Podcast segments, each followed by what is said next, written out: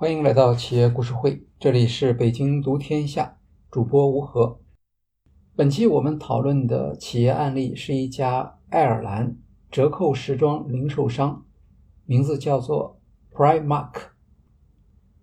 这是我们第一家爱尔兰的企业案例。关于爱尔兰这个国家，平时我们讨论的不多，呃，很多印象还停留在过去的课堂里面，比如说在经济学的课程里，我们会讨论到一个概念，叫做积分商品，它是违背所谓的需求法则的。那按照经济学的原理，需求曲线应该是从左上向右下倾斜，坐标轴的纵轴是数量，横轴是价格。商品的价格越高，它的需求量就会越低。这个被认为是不可改变的定律。但是积分商品就不一样，它的价格如果上升了，它的需求量反而增加。那关于这个概念引发了一些争议。那不管这个争议的结果是什么，这个事情发生在哪里呢？发生在爱尔兰，而且是和。历史上的爱尔兰饥荒是有关系的，所以在经济学上，大家一接触爱尔兰这个概念，就会想到它历史上发生过大饥荒。今天的爱尔兰和经济学教科书曾经给我们留给的留给我们的印象，应该说是完全不同了。爱尔兰是欧洲现在经济增长最强劲的国家，它的人均 GDP，不管是在世界银行还是联合国和国际货币基金组织，他们公布的排名上都是全球第三，高于瑞士这样的国家。这个应该说是一个非常惊人的一个成就了，因为历史上它确实是不算是一个经济上特别繁荣的这么一个地方。那么对于我们中国人来说，爱尔兰还有一个特别的含义，就是它跟高等教育的学位认证有点关系。在《围城》里面提到博士文凭的时候，那么就提到了这个博士文凭是从爱尔兰来的。北大国发院陈春花老师的学位问题，这个学位呢也是爱尔兰这边的高等教育的学位。一个事情如果两次发生的话，那当然大家就会联系起来。呃，这个国家它在高等教育方面是有一个特殊的倾向。这是关于爱尔兰的一些简单的介绍。虽然它是一个不大的国家，但是在经济上，或者说在经济学说史上，它确实是占有一席之地。有很多的奇怪的现象发生在这个地方。比如说，二零一五年，爱尔兰的。GDP 增长曾经达到百分之二十六，后来经过修正，这个数字进一步上调到百分之三十四。这个事情引发了世界范围内的讨论。欧盟曾经还为这个事情组成专门的调查组去研究这个现象。历史上，我们都习惯于中国的经济增长有百分之十，这就已经是不得了，在世界范围内是很难持续的。但是在爱尔兰居然出现过这么高水平的一个 GDP 的增长，当然，爱尔兰自己的解释是这是一个一个小的国家可能会出现的现象，其中主要原因是因为它的税收制度当时发生一些调整，导致了跨国企业把他们的税收注册地选择在爱尔兰。有兴趣的话，可以查一查苹果在爱尔兰存了多少钱，就可以知道了。呃，那我们今天介绍的是。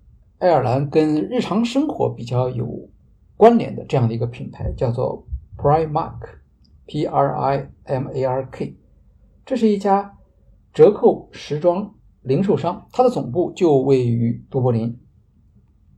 这家公司成立的时间是一九六九年，创始人叫做 Arthur Ryan，现在。Primark 是英国上市公司 ABF 的主要的组成部门。Primark 在十五个国家开设了四百间门店，包括爱尔兰、英国、美国、法国、呃荷兰、意大利、捷克、波兰、斯洛文尼亚、罗马尼亚，就这些国家。呃，它的基本的经营方针就是低价，啊，所以叫折扣时装零售。第二个就是大批量销售，它的购物袋特别大，几乎从那里面出来的顾客很少有只买一样东西的。有人甚至说，在 Primark 买东西，不是看你有多少钱，而是看你能拿得动多少。这可以典型的反映出一家折扣零售商的特点。这家公司的规模也比较大。二零二二年，它的销售收入是七十七亿英镑，大概九十六亿美元。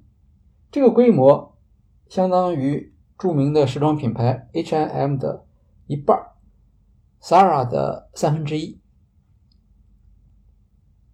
不过，相对于同属一个类别的，就就是快时尚这个领域里的时装品牌、零售商品牌，那么 Sara 和 H&M 这个是我们经常听到的名字。Primark 大家都不太熟悉，不光中国的消费者不熟悉，美国的消费者恐怕也不太熟悉。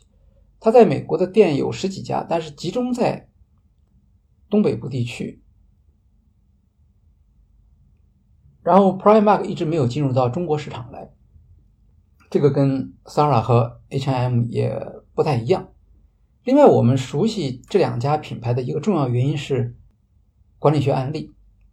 在管理学的课堂里面，不管在哪个商学院里面，你只要讲供应链管理，都会提到像。Zara 和 H&M 这样的品牌，但是很少有人会说 Primark。不过这个情况可能会发生改变，因为现在大家对这个品牌开始有兴趣了，所以有关的报道也就比较多一些了。在爱尔兰的企业界，其实外面了解的更多的，或者说经常在商学院中做案例的是另一家企业，叫做 Ryanair。我们叫瑞安航空，它和 Primark 有很多的共同点，它们两个都是叫做极致低价。呃，经济型航空公司是很多的，美国西南航空就是经济航空公司，但是和西南航空相比，瑞安航空历史要短得多，它是等于模仿西南航空的，可是它在省钱方面做的比西南航空更加极端。Primark 正好也是一个价格领先的这样的一个零售商，这两个公司都出自于爱尔兰，可能不是偶然的，而且还有类似的地方。我们看瑞安航空，它的这个名字叫 Ryan，和 Primark 它的创始人 Arthur Ryan，这个 Ryan 是同一个人。呃，这个姓不知道在爱尔兰是不是一个常见，他们两个应该没有关系，但是这个。可能是一个巧合吧。另外，瑞安航空的注册地，呃，上市地是在纳斯达克，它的董事长是庞德曼。庞德曼这个人，不知道大家还有没有印象？我们在前两期讲收购深发展的时候啊，曾经提到，收购深发展的是美国的新桥资本，新桥资本的董事长就是庞德曼。这个是企业界之间的一些相互的联系。那么我们回来再看，Primark 作为一家折扣时装零售商，它有什么特点，或者有什么给人留下深刻印象的地方？这主要是行业内的评论，因为过去二十年主要是电商的一个蓬勃发展的时代，而 Primark 它是一个实体店，但是普遍来说，大家是把 Primark 评为。过去二十年来，欧洲发展最好的一家零售商，怎么样来看待 Primark 的成功呢？有一些直观的经营表现。现在我们知道，所有的零售商最紧迫的或者最中心的议题就是完成数字化转型或者完善数字化转型。开始阶段的都已经很少，都已经过了这个阶段。那么，在数字化转型的时候，其实企业的主要的资源特别是财务资源，它是投向 IT 基础设施建设，投向那些物流方面、履约中心的建设等等。那么和这种投资倾向相对应的，就是实体店面方面的保守，在世界范围内都出现了实体店面的一个收缩啊。过去美国的购物中心曾经在八十年代的时候有一种呃蓬勃的发展的趋势，但现在正好走向它的反面了。这些购物中心可能会被拆掉，可能会转型。而大的零售品牌通常都是比较保守的，现在就不再开发新店了，不愿意投资更多的零售店。但是 Primark 却没有受到这个潮流的影响，它在它的全球的主要市场中不断的开设新店，而且它利用这些大品牌撤店的机会。呃，现在全球出现的一个现象是。比如说写字楼这种地方，它的租赁的情况现在不像以前那么好了。整个的这个商区呢，实际上也在衰退。在这个过程中间，就出现了一个价格的下降。这个价格下降对于那些想要扩张的实体店是有利的，而 Primark 正好就属于这样的店面。当然，这样的逆势而上的。实体店并不是说只有 Primark 一家啊，我们之前介绍的像巴诺书店，它其实也是。可是巴诺书店，我们看到它开店的时候，虽然它不断的有新开店的计划，但是跟过去相比，它的店总是开的要小很多。相对说来，Primark 在这方面也比较独特，它是属于大店主义，就是开店就要开特别大的店，品类特别多。这是 Primark 的一个基本的一个描述。那么在最近的一两年里，有关 Primark 的报道特别多了，呃，也是我们这个案例能够呃搜集资料的一个前提。爱尔兰和在欧洲其他国家一样，就是我们经常会发现我们的案例起到欧洲比较少，重要的地方就是因为他们的报道比较少。就欧洲的商业报道和美国的商业报道相比，呃，应该说是比较落后的。那为什么现在的报道资料比较多呢？主要是因为 Primax 它要打算在美国进行扩张，大举的开店，这样的话就引发了美国新闻媒体的兴致，呃，新闻媒体的兴趣，这样就就有了大量的这方面的报道。其中一个重要的报道角度。是 Primark 所特有的。虽然零售店当然它有一些共同的趋势，一家好的零售店，呃，大家通常是知道它会有些什么呃特点能够吸引顾客的。但是 Primark 有一个跟别人不一样的地方。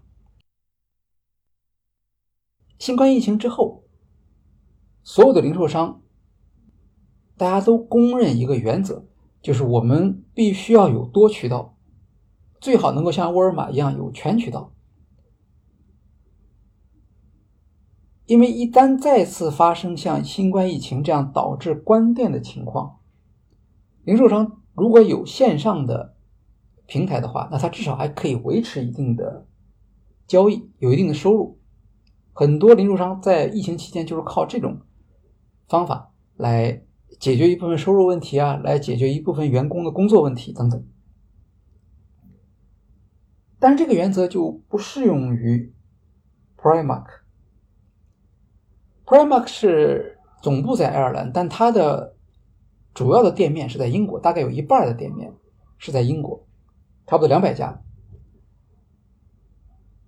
然后 Primark 坚持不做电商业务，也就是说，它没有自己的电商网站，在别的平台上也没有它的产品销售。啊，当然在亚马逊上是有的啊，可是那个跟它没关系，是。别人用了他的产品在上面去销售，结果到了二零二零年三月份的时候，当英国政府决定关闭店面的时候，他在英国的将近两百家店面突然之间全部关掉了，而他又没有其他的销售渠道，所以几乎是零收入。更糟糕的是，在疫情期间呢，这个英国政府决定关店不是一次，而是两次。在春季的那一次的话，影响是特别大的，因为那个时候还没有准备嘛。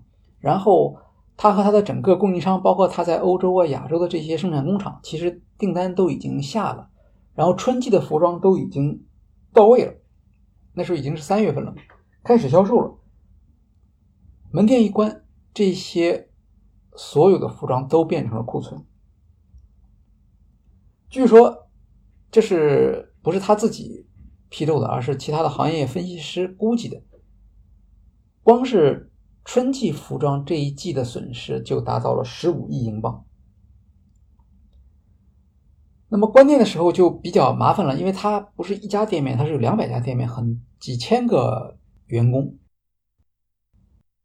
好在在英国，包括在欧洲大多数国家，就这种政府下令关店导致的损失。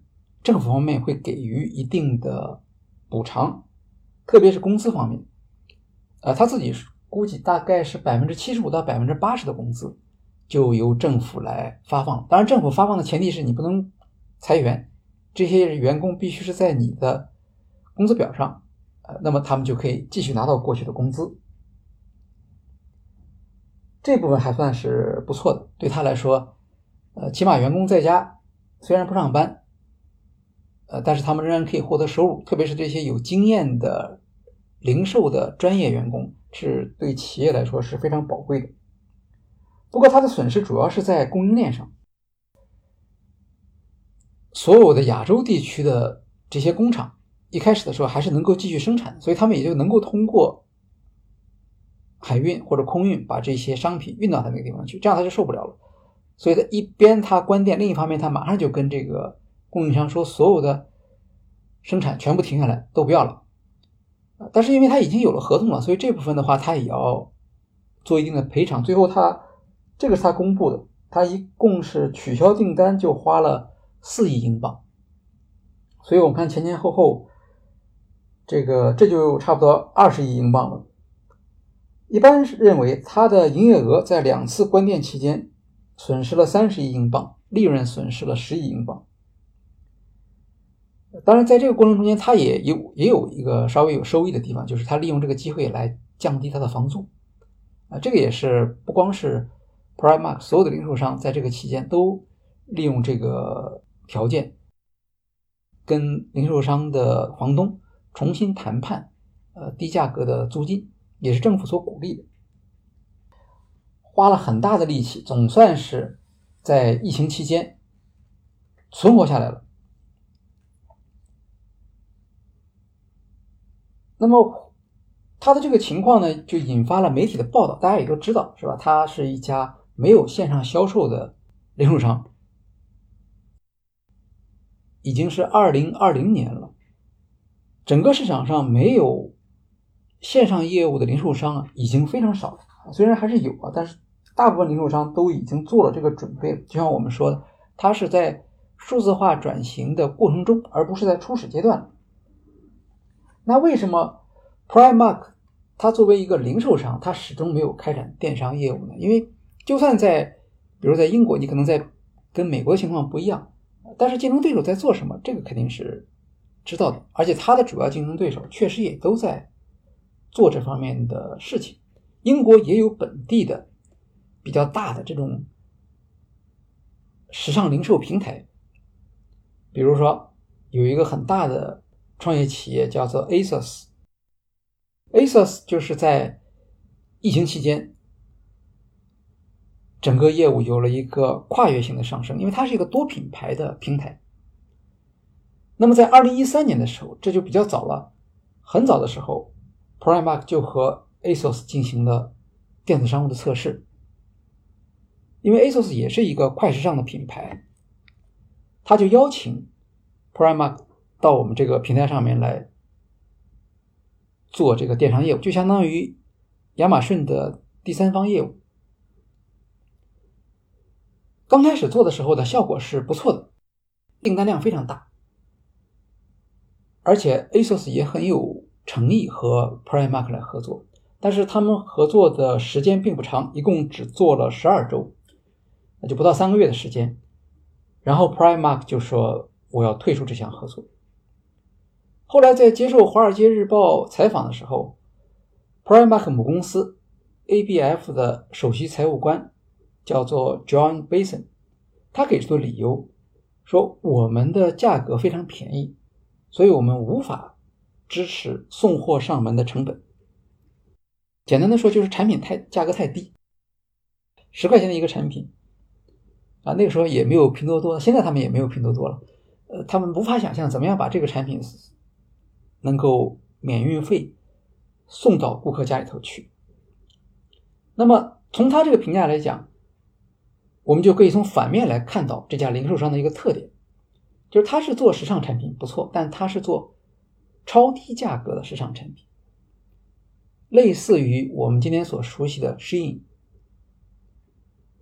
但 Shein 不一样，Shein 本来是一个就网络原生的品牌，对吧？它本来就不做地面店。Primark 不一样，Primark 它主要做地面店，所以它要往网络上去转移是非常痛苦。实际上，电商品牌在经营的时候都是给顾客补贴运费的，至少补贴百分之二十。然后补贴运费之外呢，你还需要专门的仓库啊，因为你要想送货速度快的话，你就得租靠近顾客所在地的这种仓库。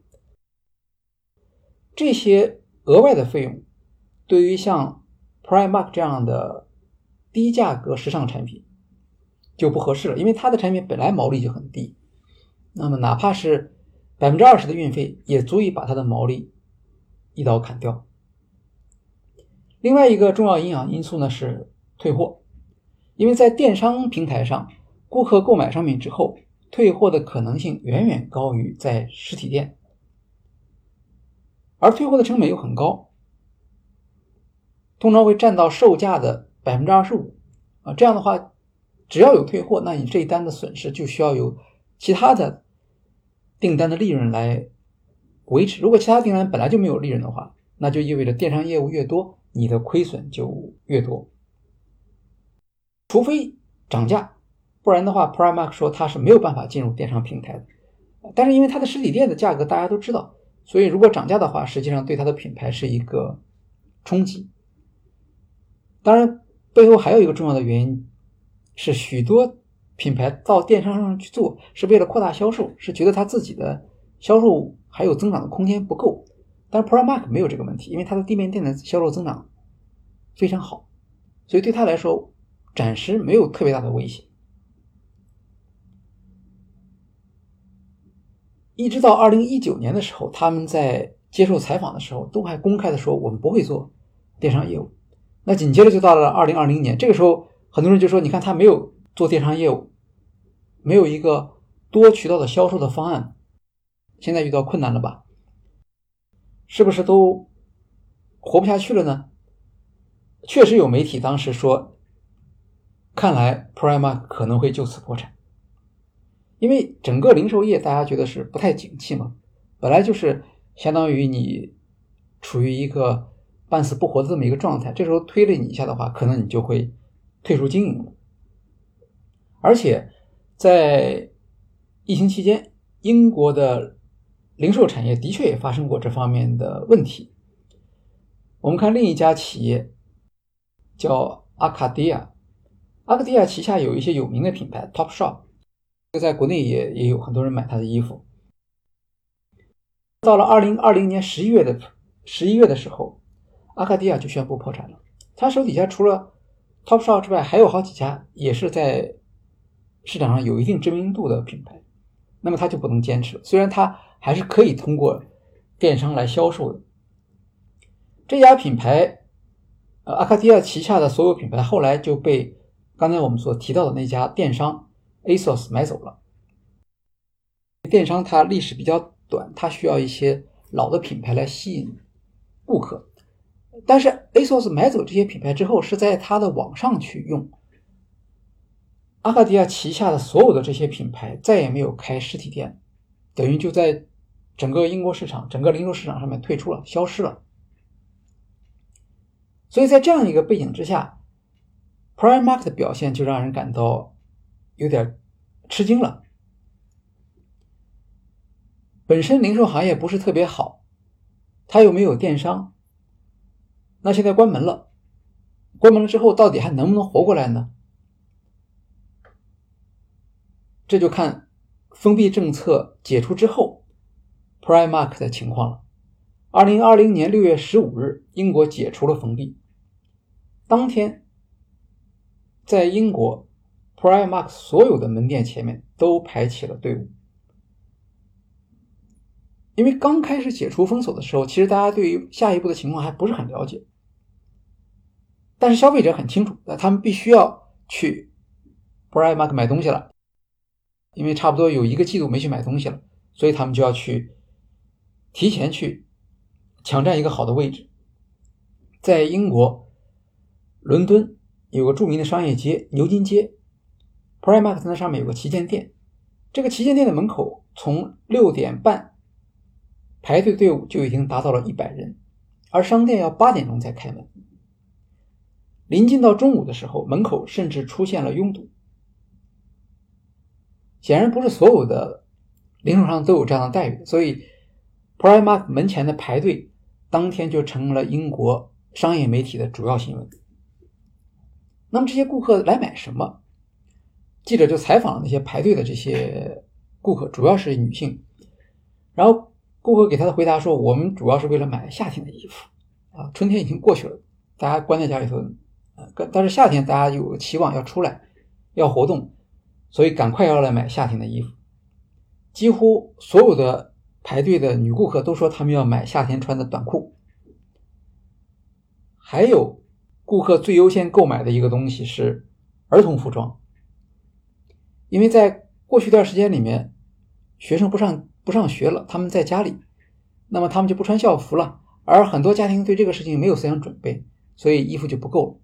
那他们就利用现在封锁解除，Primark 开店的机会，来为自己家里的孩子们购买一些衣服。Primark 当时还做了一项冒险的决定，他说：“我们的产品的价格维持不变，不做促销，在没有促销的前提下。” Primark 的消费者仍然回来了，而且很热情，排了队。他们也没有因为 Primark 没有网上零售就抛弃这样的一个实体品牌。虽然在疫情期间很多人在网上购物，但是只要实体店一开，他们又回到实体店里面来了。媒体一开始也有保留，说这是不是一个报复性的消费？可能过段时间就没有了。那么紧接着，后来英国又封闭了。但是到了十二月份的时候，在二次封城之后再次开门，同样的场景又出现。生意好到什么程度呢？Primark 为了挽回损失，也是为了充分利用圣诞节的销售，他决定二十四小时开业。在苏格兰，Primark 的门店甚至决定连续开店三十六小时。这个开店时间特别长，都引发了政府的抱怨。苏格兰的首席部长说：“说零售商应该负起责任啊！你们这个店门口这么多人，然后大家万一再传染的话，我们不又得关店吗？”那反过来讲，我们就可以看到当年 Primark 受欢迎的程度啊！这是在疫情期间，这一连串的故事发生之后，Primark 就变成了一个媒体。经常提到的这样的一个现象，就是你看这家店很顽固，跟整个零售行业的潮流对着干。其实它有没有业绩增长的压力呢？肯定也有啊。竞争对手现在的体量上比它大得多，H&M 比它大一倍，呃，Sara 比它大两倍，而竞争对手他们都已经是很早就开始进入到。电商市场了。现在 H&M 已经有三分之一的收入是来自电商的，而 Sara 的电商销售增长也是保持了一个非常高的速度。那么一个问题就是，为什么 Primark 没有对此表现出焦虑，是吧？你可以说不赚钱，但是大家做电商都不赚钱的，并不是说这是 Primark 自有自自有的一个问题啊，独特的问题，整个市场都有这个问题，大家都在想先把这个业务做起来。那么他为什么没有这样的一个一个动力？二零一九年的时候，Primark 的 CEO 叫做 Paul Marchant，他曾经接受记者采访，因为那个时候是 Primark 成立五十周年。记者照例就要问：“那你在电子商务方面，你们有没有松动啊？有没有什么新的想法？”他说：“我们的特点是低价格、低毛利、大批量销售。因为低价格、低毛利，所以没有办法来做电商。公司在转入一个新的经营模式的时候，要考虑到产品的主张，要考虑到顾客的主张，也要考虑财务结构。”但是，最根本的原因，为什么 Primark 看着竞争对手在做电商，自己不着急？主要是我们的销售收入在增长，我们的市场份额也在增长。就当整个行业对于实体零售感到悲观的时候，Primark 至少它有一个财务上的收益，它在不断的开店。销售收入在不断的增长，从竞争对手那里获得市场份额，其中很多市场份额是由于，比如说竞争对手倒闭、竞争对手退出市场等等。那既然你们不做实体市场的话，我们可以继续做实体市场。而在我们实体市场的经营中间，我们没有感受到特别大的压力。那在这种情况下，他当然就没有动力去非要做电商不可。当然，不做电商不代表说他没有数字化的这种投资。他的数字化投资主要是在社交媒体上啊，这个倒是跟创业企业是差不多的。他主要做社交媒体发布，他的可以想象他在哪一个媒体上特别的做得好，Instagram 是吧？因为是一个对大家进行时装分享的这样的一个平台，这方面他有点像。我们之前介绍过的意大利那个品牌 Brandy Melville，它也是不做广告，但是在社交媒体上非常活跃。Primark 非常的关注社交媒体上那些时尚网红，呃，或或者说我们今天所理解的这种腰部的网红，跟大量的网红签订了这种合作的协议。而且他还研究网红和顾客在社交媒体上的分享行为，用于指导店内设计。怎么样使得这个零售店能够帮助顾客随时随地进行分享？这是他对数字化的一个反应，而不是说把数字化只是做成一个销售的工具。他在网络推广方面也有一些自己的创意啊！疫情期间他。没有销售了，但是他可以在上面做活动啊，他做了一些什么睡衣派对啊，这个是英国他们特别喜欢的这种做法。但不管怎么说，最终的考量的因素还是你的销售收入。疫情三年之后，Primark 对市场宣布，它已经完全恢复了销售的增长，在二零二二到二零二三年的假日季，也就是。前一年的最后三个月和今年的前三个月，它的销售同比增长了百分之十九，而且这个增长不是指发生在某些市场上，而是出现在全球的主要市场中。不光有欧洲市场的增长，也包括在美国市场的增长。这个当然也可以理解，因为现在首先是通货膨胀，大家都向向下去进行采购。啊，像沃尔玛，它的销售也增加了，因为它是传统上是一个低价的这个零售商。那另一方面，销售增长的动力还来自于它增加了商品类别啊，这个是因为它的店面面积非常大，所以它有这个增加商品品类的这个空间。那除了女装、男装、童装，还有美容美妆用品，呃，还有这个日常的家居用品，总之就是一个三十五岁。以下的女性愿意购买的东西，基本上在他那里可以全部得到满足。那面对这个增长的话，他们就有了一个新的表达。所以，ABF CEO George Weston 他说：“他说曾经有人说我们在疫情期间被迫关店，说我们就再也不会开店了。但是呢，我们现在不光回来了，我们已经恢复了我们过去的市场份额，而且还在创造更高的。当然，在商言商了，他们并不是这种宗教狂热，不做电商是吧？他们也要考虑有没有可能在。”满足他们财务要求的情况下来开展一些电商电商业务，所以在二零二一年，他们就公布了数字化计划，开始测试到店取货。在这之前，它是有这个网站的，网站上面可以有商品，大概有百分之七十到八十它的商品，但是它和其他的电商平台不一样，就是这里面提供的信息是什么？是。是不是在这个本地的商店，在你附近的店面里面，这个商品有没有存货？是不是有你合适的尺码？然后这个商品的描述、它的材质的介绍和这个商品它的衣物的护理的要求，这是它的网站的内容，类似于我们公众号里面的服务号，是吧？它不是小程序，它是个服务号。但是，但是真的你要想买东西的时候，你点击下单购买是买不了的。当时他说呢，我们的数字化的网站目的只是让你发现，然后增加一些跟顾客的交互，用产品来吸引顾客到店消费。当然，也有一些基本的服务，比如说，如果你有账户的话，那你在上面可以把它加入到你的购物车里面去，可以保存你的心愿单什么等等。但是它就是不能买东西，这个事情当然引发了很多批评啊，很多顾客也不太满意。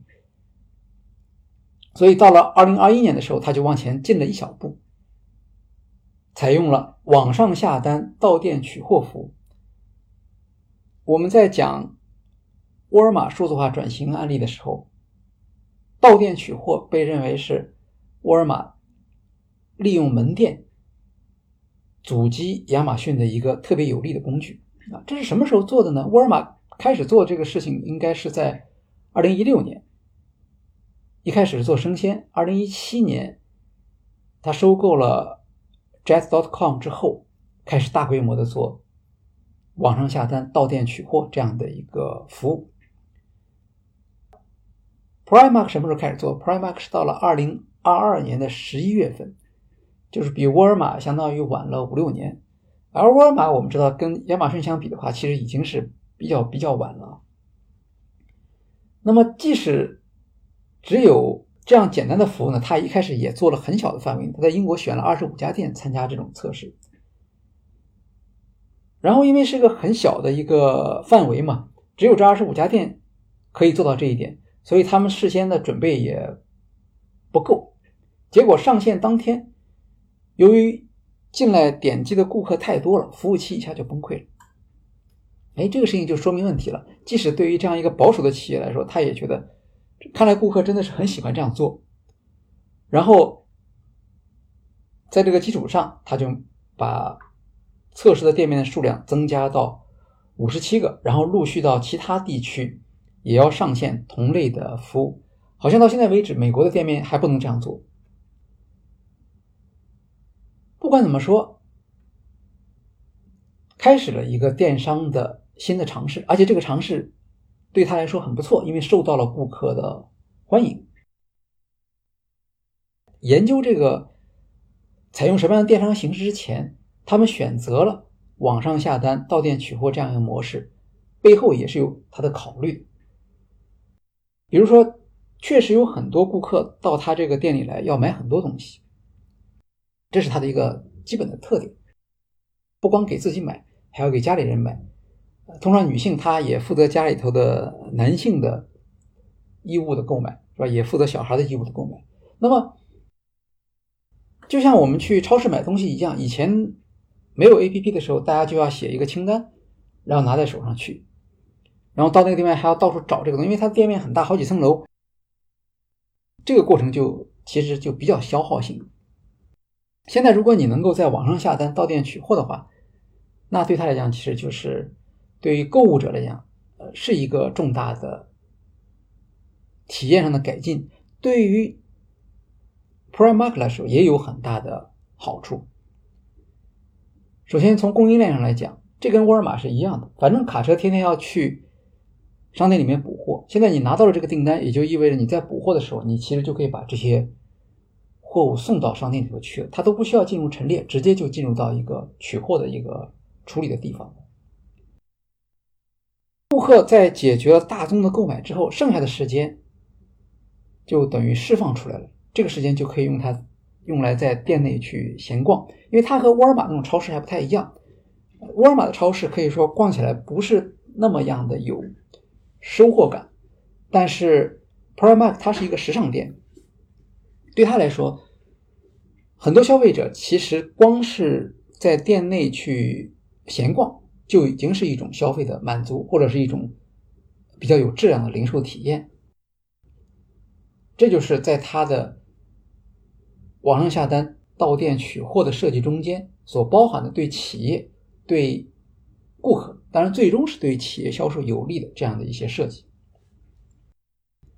那从 Primark 的电商设计的角度来讲，到店取货不需要给他送货了。发货费用没有了，退货费用没有了，因为退货你必须到到店去退货，这个跟你原来在店内买购买是一样的。但是对于 Primark 来说，网上下单到店取货，它有一个独特的优点，这是其他的零售商没有的。Primark 是一个折扣价格的零售商，顾客通常会采用大批量购买的模式。因此，Primark 在物流方面的节省力度会更大一些，而成本是这类折扣零售商最敏感的要素。这是在采用网上下单到店取货这个模式特别适合 Primark 的一个原因。那么，我们再来看 Primark 的成本领先是怎么样来做到的。或者它的成本领先和其他的人、其他的零售商有什么区别？基本上在零售行业中间，Primark 是属于快时尚这个类别。那前面我们提到了快时尚的主要品牌是像 H&M、像 Zara 这些品牌成立时间都挺早的。像 H&M 成立时间是一九四七年，Zara 的成立时间是一九七五年，Primark 是一九六九年。所以历史上来看，他们是有一有过一个漫长的发展的过程。他们并不是一开始就是以快时尚而知名。大概这批企业是在什么时候开始脱颖而出呢？是在上世纪末，因为那个时候的消费者需求和全球化生产提供的条件，使得这类企业能够找到一个市场的优势，并且发展起来。因为时尚早期是一个小众的消费品，产品的更新节奏就比较慢，因为都是有钱人去去购买嘛。然后一年两季，集中在大品牌那里。时尚产品出来的时候价格很高，普通消费者是买不起的，一般消费者都要等几个季度才能够买得起。我们在像女魔头呃 Prada 女魔头那种电影里面会看到啊，比如说一个。一个海军蓝，它是怎么样经过几年的时间穿到一个刚毕业的学生身上？这中间其实已经早就已经在所谓的有钱人阶层中间发展过好几轮了。像 Sara，这个是这个行业中间的代表，他的主要贡献就是首创了一个系统性的压缩服装产品周期的方法。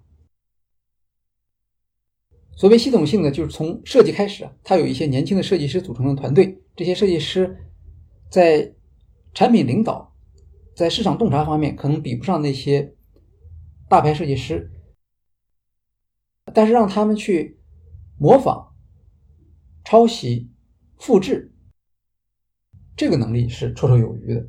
而且大量的这个设计学院培养出了很多这样的人，所以他们就从这个环节开始。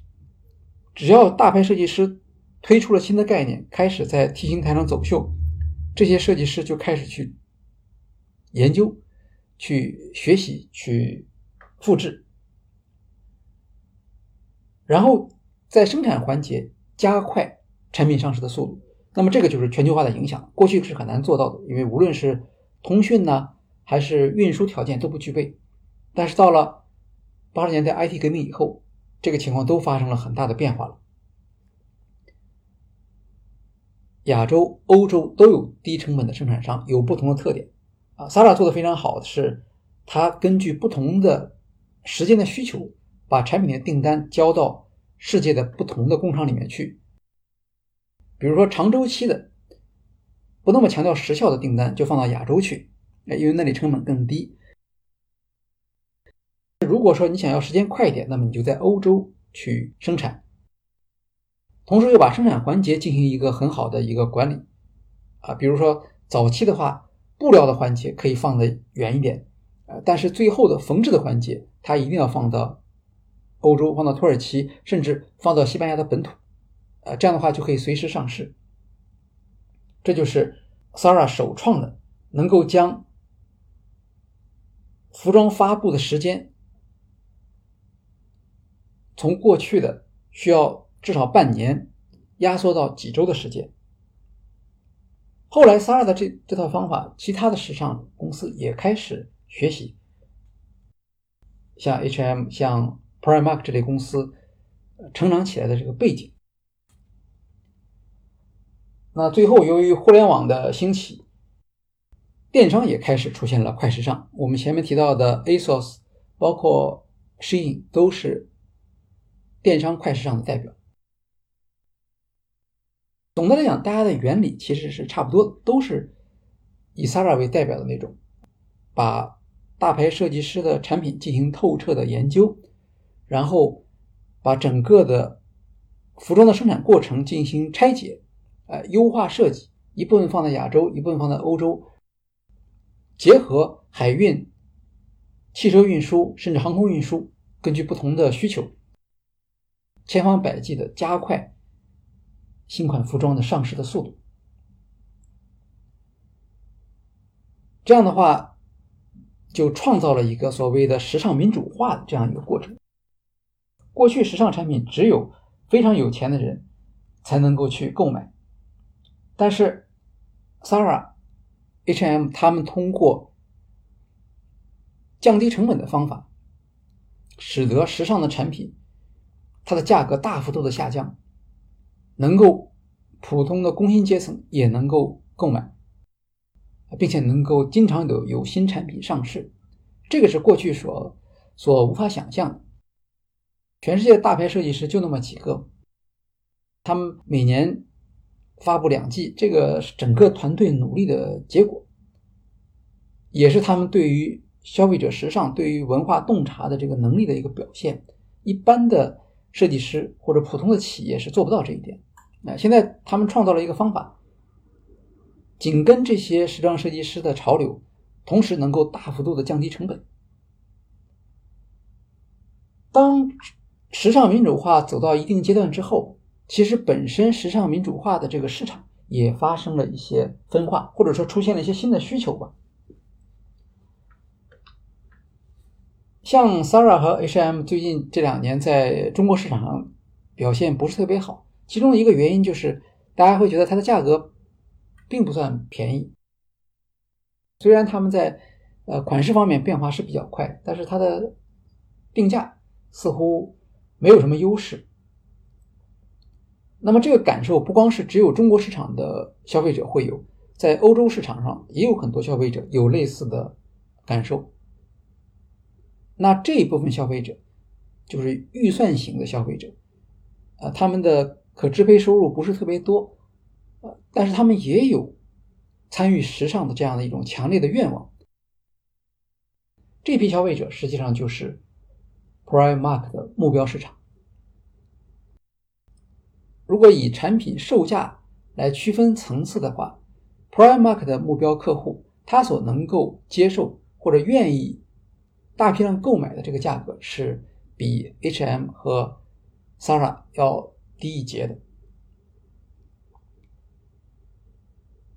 所以在欧洲啊，Primark 就有一个外号叫做 Prime Money，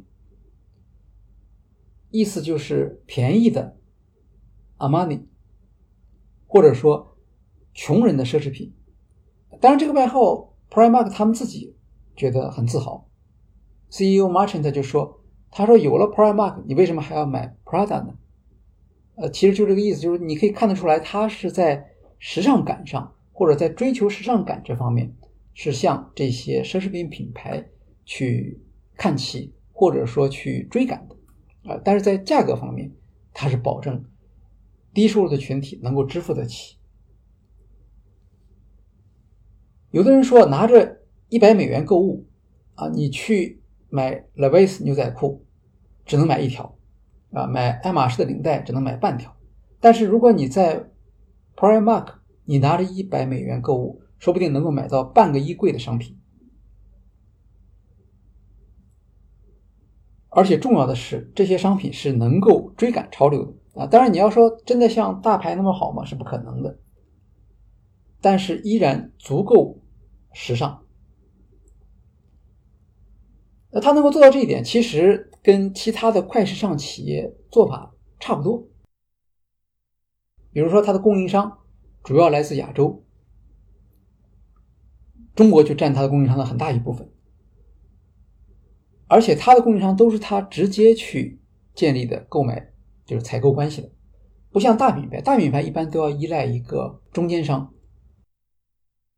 比如香港有个很有名的专门做这种中间服务的，叫香港利丰集团，大企业。香港利丰集团的一个主要的一个优点就是，它能够帮助这些大品牌，不管是耐克、阿迪达斯，能够帮助他在亚洲做。集成，啊，就是说从布料到缝纫，呃，我都能给你找到最好的工厂。这些最好的工厂肯定不是在一个地方，呃，不是在香港，而是在中国内地、在马来西亚、在泰国，在不同的地方。那么他就利用这样的一个专业服务来获得收入。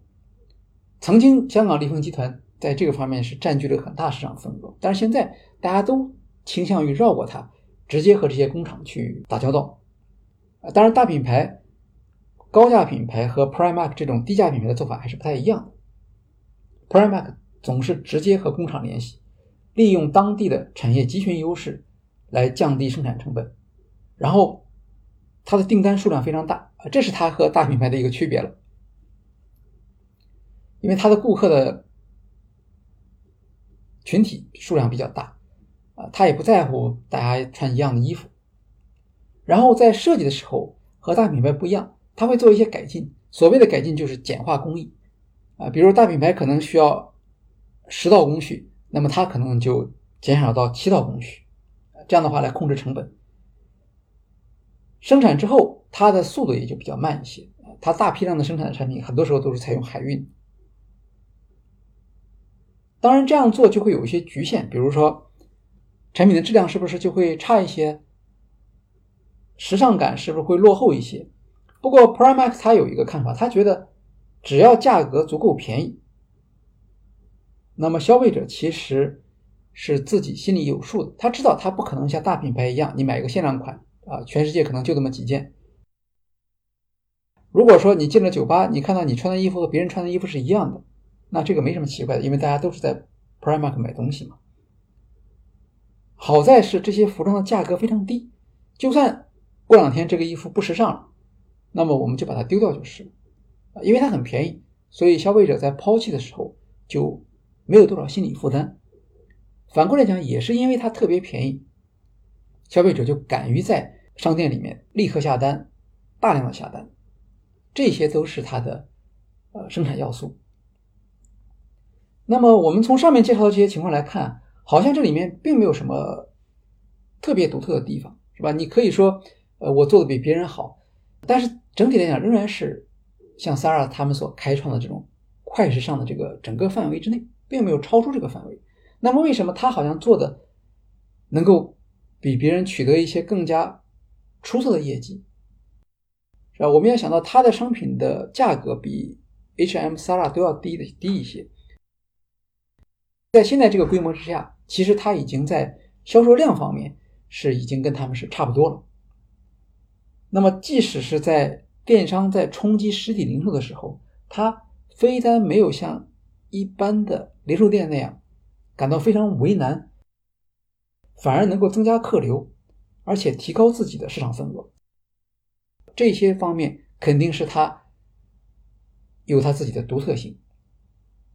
这种独特性是我们在行业中间，在整个快时尚行业中间。从一般性的特点中间是不能解释的。那这部分内容呢，我们会在下一次影片中间继续讨论，究竟 Primark 有哪些独特性，使得它像快时尚产业一样有了一个高增长，并且在遭遇到电商的冲击之后，仍然能够保持在整体零售行业不景气的情况下逆势而上。这个是我们下一期将要讨论的内容。欢迎大家到时候收听。好，今天的企业故事会就介绍到这里，谢谢大家。